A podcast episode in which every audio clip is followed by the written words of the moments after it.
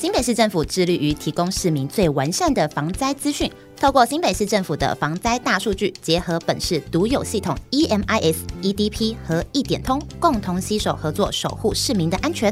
EMIS 确保管制灾害现场案件资讯的准确性，协助政府快速应对各种灾害。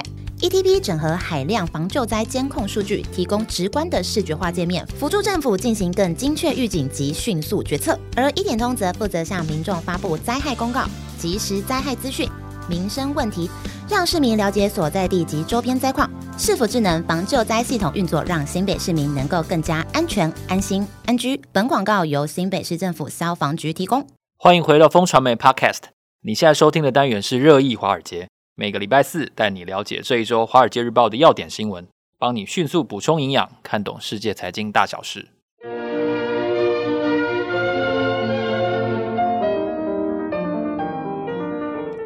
早安，大家好，今天是二零二三年十月五号，欢迎收听热议华尔街节目，我是风传媒的财经副总编辑周启源，坐在我身边的呢是志杰哥。嗨，大家好，我们是金牛帮帮忙导读电子报的共同作者，今天在这里跟大家分享几则华尔街日报的重点要闻。在此之前呢，要先跟各位听众分享一个活动的讯息哦，就是在十月二十六号，十月二十六号的晚上呢，哦，老定酒老咖好，我们举办了一场结合投资趋势还有威士忌品饮的活动。那活动当中呢，我们邀请到我们的好朋友，也就是曲博科技教室的曲建仲曲博士，邀请曲博士呢和我们来分享一下二零二四年半导体趋势，还有当中看到的一些投资的机会。有兴趣的朋友呢，赶紧把握最后的机会哦，要点击节目资讯栏当中的活动链接，赶快来抢最后早鸟的优惠名额。好，我们现在要来谈的就是《华尔街日报》的重点的要闻哦。首先就是看到九月过去之后呢，哦，这个极度的恐惧是不是已经重现了？然后美股在九月份的表现是比较不理想的。那 CNN 的一个恐惧贪婪指数呢，再创新高，是不是代表一个波段的下跌行情又要来了呢？另外还有就是 ChatGPT 要股票挂牌了吗？它的营收才十亿，但是它的估值可能占上了一千亿哦，这么夸张的一个比率，那会是全球第三大的规模的新股吗？它是怎么计算它的估值跟这个？价值哦，这两者可能是真正是不一样的地方。第三个呢，是全球币圈最大的交易所，它的命运会将如何呢？因为我们看到币安已经一口气裁员了一千五百个人，有一个说法是说，公司可能是有一个全面撤退的一个紧急演练出来了。那全面撤退，呃，就是就是倒闭嘛，是不是这个意思呢？好，那另外还有还有一个议题呢，就是说东西只要够便宜呢，慢一点到是没有关系的。我们看到中国有两大电商。用慢速的营运，让亚马逊好像陷入了一个束手无策的局面。另外，要跟大家在节目后段深谈的是，呃，中国议题一碰到马斯克，立刻变软了。哦，入主推特之后呢，他国际的影响力大增，各国也奉为上宾。然后呢，《华尔街日报》警告说呢，但是他小心要被丢包。哦，首先我们先来看一下美股在九月份的表现，是相对是比较。吃紧的，可以这么说嘛？哈、嗯，那它会不会代表着这个年底，甚至到二零二四年开年的时候，呃，行情会比较差呢？对，其实我们在九月初的时候就有讲九月魔咒嘛，那九月魔咒真的应验了。我们以九月二十九号的美股收盘来看，它其实比九月初下跌了大概一百五十八点哦，那这个跌到了大概六月六号以来的新低。所以说九月魔咒真的应验了啦，哈！可是呢，CNN 说的更恐慌啊，CNN 有一个恐惧贪婪指数，我们大概谈一下这个恐惧贪婪指数，我觉得还蛮有趣的哈。他说呢，这个恐惧贪婪指数一 CNN 的讲法呢，他已经碰到了极度恐惧的这个等级了啊。那极度恐惧当然就是很恐慌了哈。不过呢，我在周二去看呢，他已经哎。稍微回到恐惧了，没有极度了，了哦，没有那么恐惧，可是还是蛮恐惧。他已经把极度偏回来一点点而已。那我们上一次碰到极度恐惧是哪时候呢？三月十五号，三月十五，大家如果还有记忆的话，发生什么事情？就是矽谷银行倒闭了。哦，对对对对，Signature 倒了，好多地方区姓银行就倒了哈。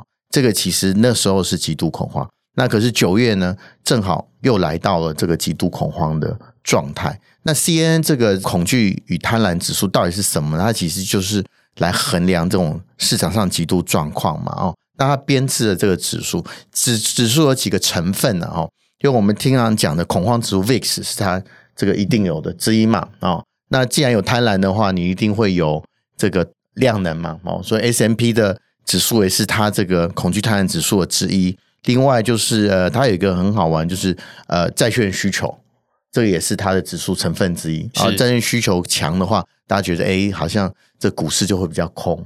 它两个这个反向的循环还是在，所以 CNN 把它编进了这个恐惧贪婪指数。另外就选择权，而且选择权其实衡量这个市场的活跃度。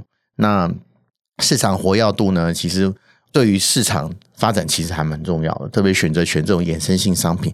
你可以从选择型看起来，大家对市场参与度高不高啊？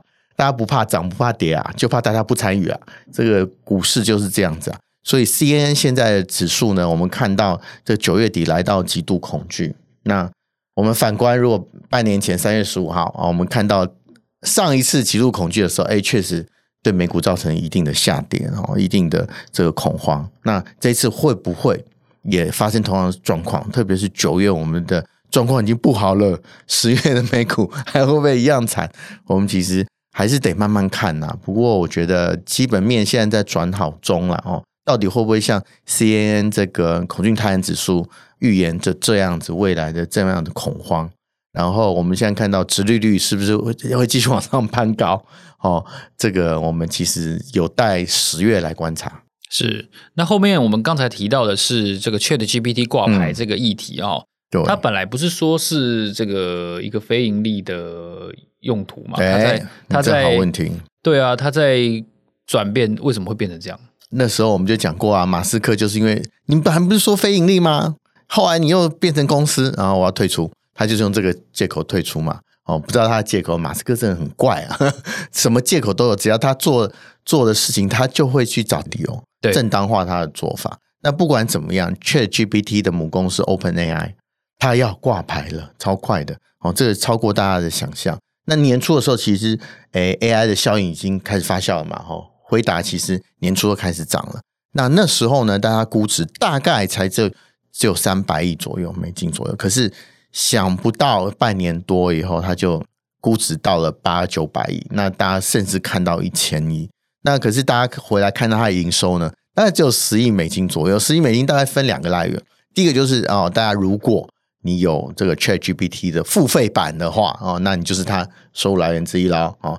第二个呢，其实是最大的，其实它企业用户是。那现在很多企业其实都希望这个发展自己的这个 ChatGPT 嘛，哦，所以说呃，就会用希望透过诶，现在 OpenAI 已经有的 database 的资源，然后帮他做更快的这个机器人的训练，然后让这个机器人对话能够更人性。所以站在这个基础上面，我觉得 ChatGPT 确实哦站到一个非常有利的位置。我不知道大家玩过 Bard 了没？玩过这个 Microsoft 或是 ChatGPT 了没？我觉得我都玩过。我觉得 ChatGPT 真的比较准，真的比较好用。我当然用免费版呢，我还不是它的营收的来源呢。好，可是呢，呃呃，加上 ChatGPT 可能在进不久一两季之后，它就会推出。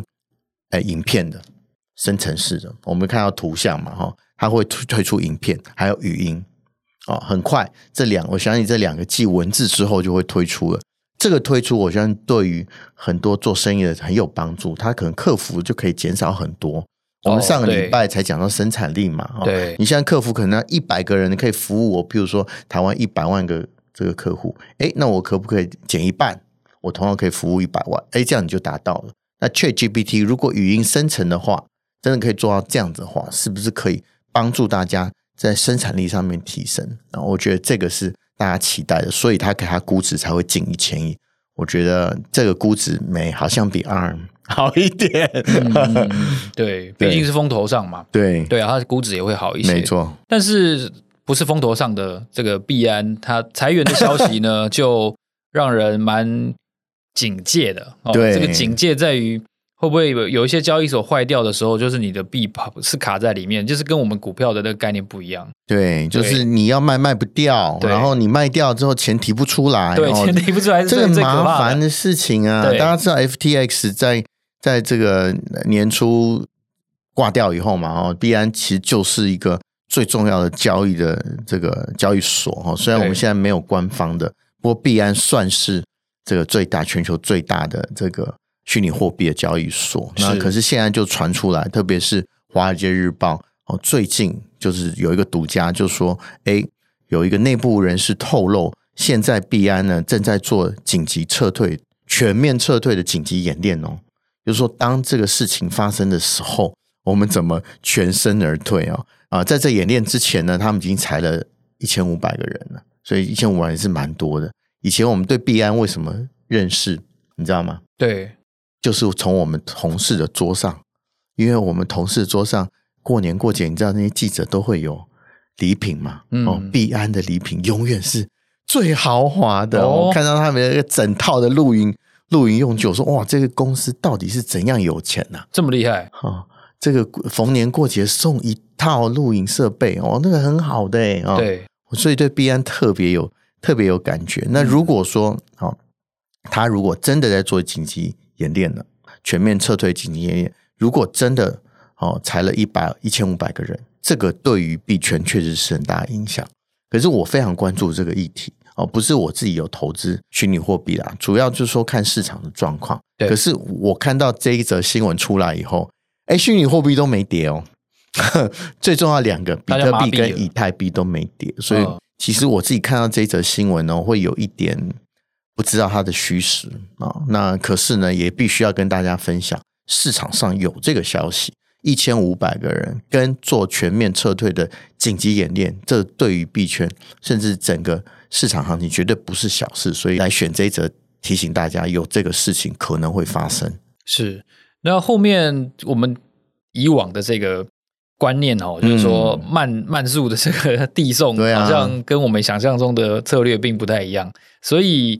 我们我们应该追求都是快嘛？对呀、啊，那电商就是对呀、啊，电商就是标榜说，哎，我们很快就到货嘛。哈，你看 PC 用起来就是二十四，标榜二十四小时我就到货。怎么会有人慢一点也没关系呢？哦，那全年那时候哦要做电商，所以标榜哦，林敏雄很豪气的说，我不要二十四小时，我一小时就到货。大家都在拼速度啊。可是呢，哎，中国两大电商，大家如果买过衣服的话，就叫 Shein，Shein 在台台湾比较熟啊，还有一个 Temu。Temu 的话也是这个啊，在美国非常红的这个以服饰起起家的电商嘛。不过呢，他们在去年十月的时候，纷纷转转变成综合型电商，又什么都卖，什么都卖呢？他们在这个啊短短半年里面，他们的用户量在美国增加九倍哦，这是很可观的数字。可是呢，啊，这个亚马逊龙头却在衰退。我觉得这个对亚马逊了哈。这个非常，这个数字虽然衰退不多，它从二点一七五亿，然后衰退到二点一亿亿人，哦，它的 active user 虽然只下跌一点点，不过相比两大电商才开始进入综合电商，就有九倍的成长，这个对亚马逊是一个很大的警讯。那他们怎么做到呢？哎，就一个字啊，就便宜啦，哦，便宜，对，慢慢也没关系，好用，五块钱一件的 T 恤，嗯，啊，不然要怎样？像。Amazon 它大概四十八小时、七十二小时可以 deliver 美国啦。那如果说，比如说我等一个一个礼拜啊，你愿意吗？我 call 你啊。那美国人的反应，市场反应说 OK 的，所以他们采取一个不传统的电商的经营模式，是说我便宜，可是我慢一点。这样事实证明，哎，美国人还蛮接受度还蛮高的，是。所以对于 Amazon 造成了很大的威胁。这个其实。对于诶，美国整个整体电，Amazon 毕竟电商龙头嘛，两个外外外国人，Shein 跟 Temu，对外国的品种哦，到美国既然这么快攻城略地，不止在服饰哦，在综合电商也是这样子哦。这个对于亚马逊就是一个非常大的危机。所以说，如果有买亚马逊股票的投资人，台湾投资人要特别注意这个消息。是。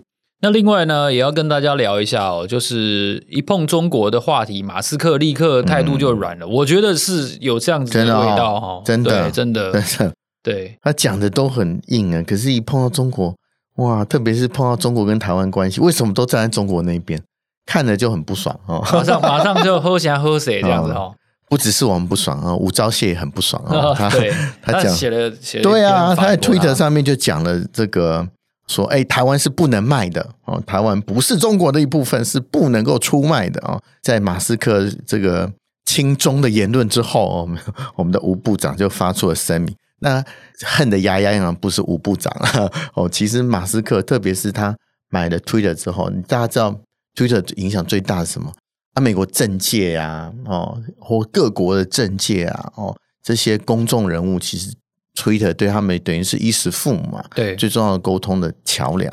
那他掌握了之后，哎，各国真的奉为上宾。然后，因为大家看看他手上武器，现在有什么？Twitter 最新的嘛，SpaceX 就不用大家不用讲，这个星链计划在乌克兰战役的时候就声名大噪嘛。对，还有就是 Tesla 嘛，Tesla 其实它是很重要的这个。提供就业的工具嘛，对，对于中国如此，对德国也如此哈，是，所以它在外交上面，嗯，我们学国际关系的人哦，以前我们会讲到 instrument，就是工具这个东西。以前工具呢，在国际外交上的工具，我可怎么样影响他国，都是用武力嘛，哦，军事是我最重要 instrument 最重要的这个工具。可是现在不一样喽，你看马斯克的工具哦，就很多了哦，他做 Tesla 也是他的工具。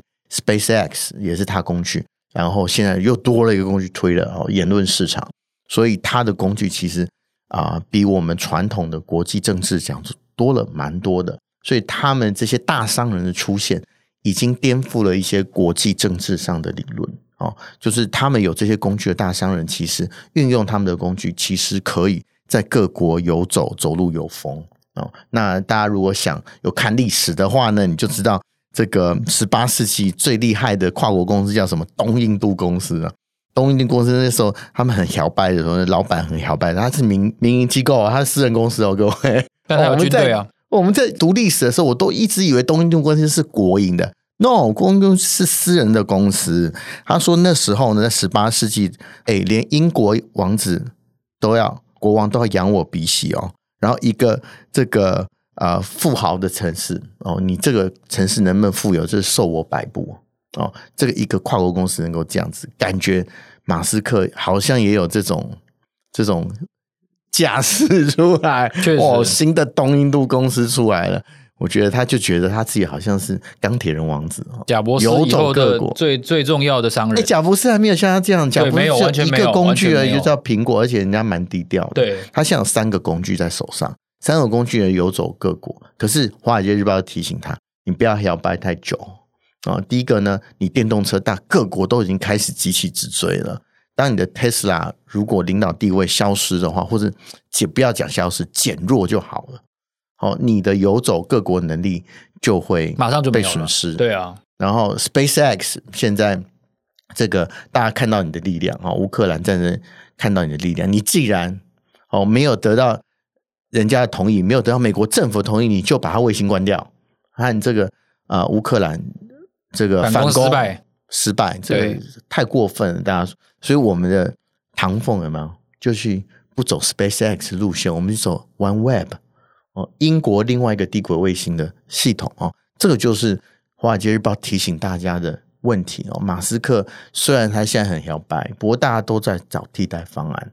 当替代方案成熟之后。你要小心，你的这个势力可能就不在了。那政治人物现在跟你啊、呃、鞠躬哈腰，等到你利用价值没了，他把你丢一边，你这个 instrument 这工具的价值没了的话，你就会被摆一边。所以说，小心被丢包。这个是华尔街日报给这个马斯克很中肯，我自己觉得啦，还 蛮中肯的建议是。在所有的这个我们内容分享完之后呢，要再次的跟听众朋友分享一下哦，就是十月二十六号，十月二十六号晚上的投资品酒会，我们邀请的来宾呢是曲建仲曲博士，邀请曲博士呢和我们分享的是半导体业的趋势还有投资的机会，欢迎你点击字幕节目资讯栏当中的连结，让我们能够抢购这个最后的这个早鸟的优惠名额哦。上次大家喝的其实还蛮尽兴的，对对对，喝酒不开车，开车不喝酒，对，十八年那个那个 whisky 大家都这个赞誉有加，对对对。好，我们这次还是有一样非常出色的威士忌要跟大家来分享。好，那我们下周四再见喽，拜拜，拜拜。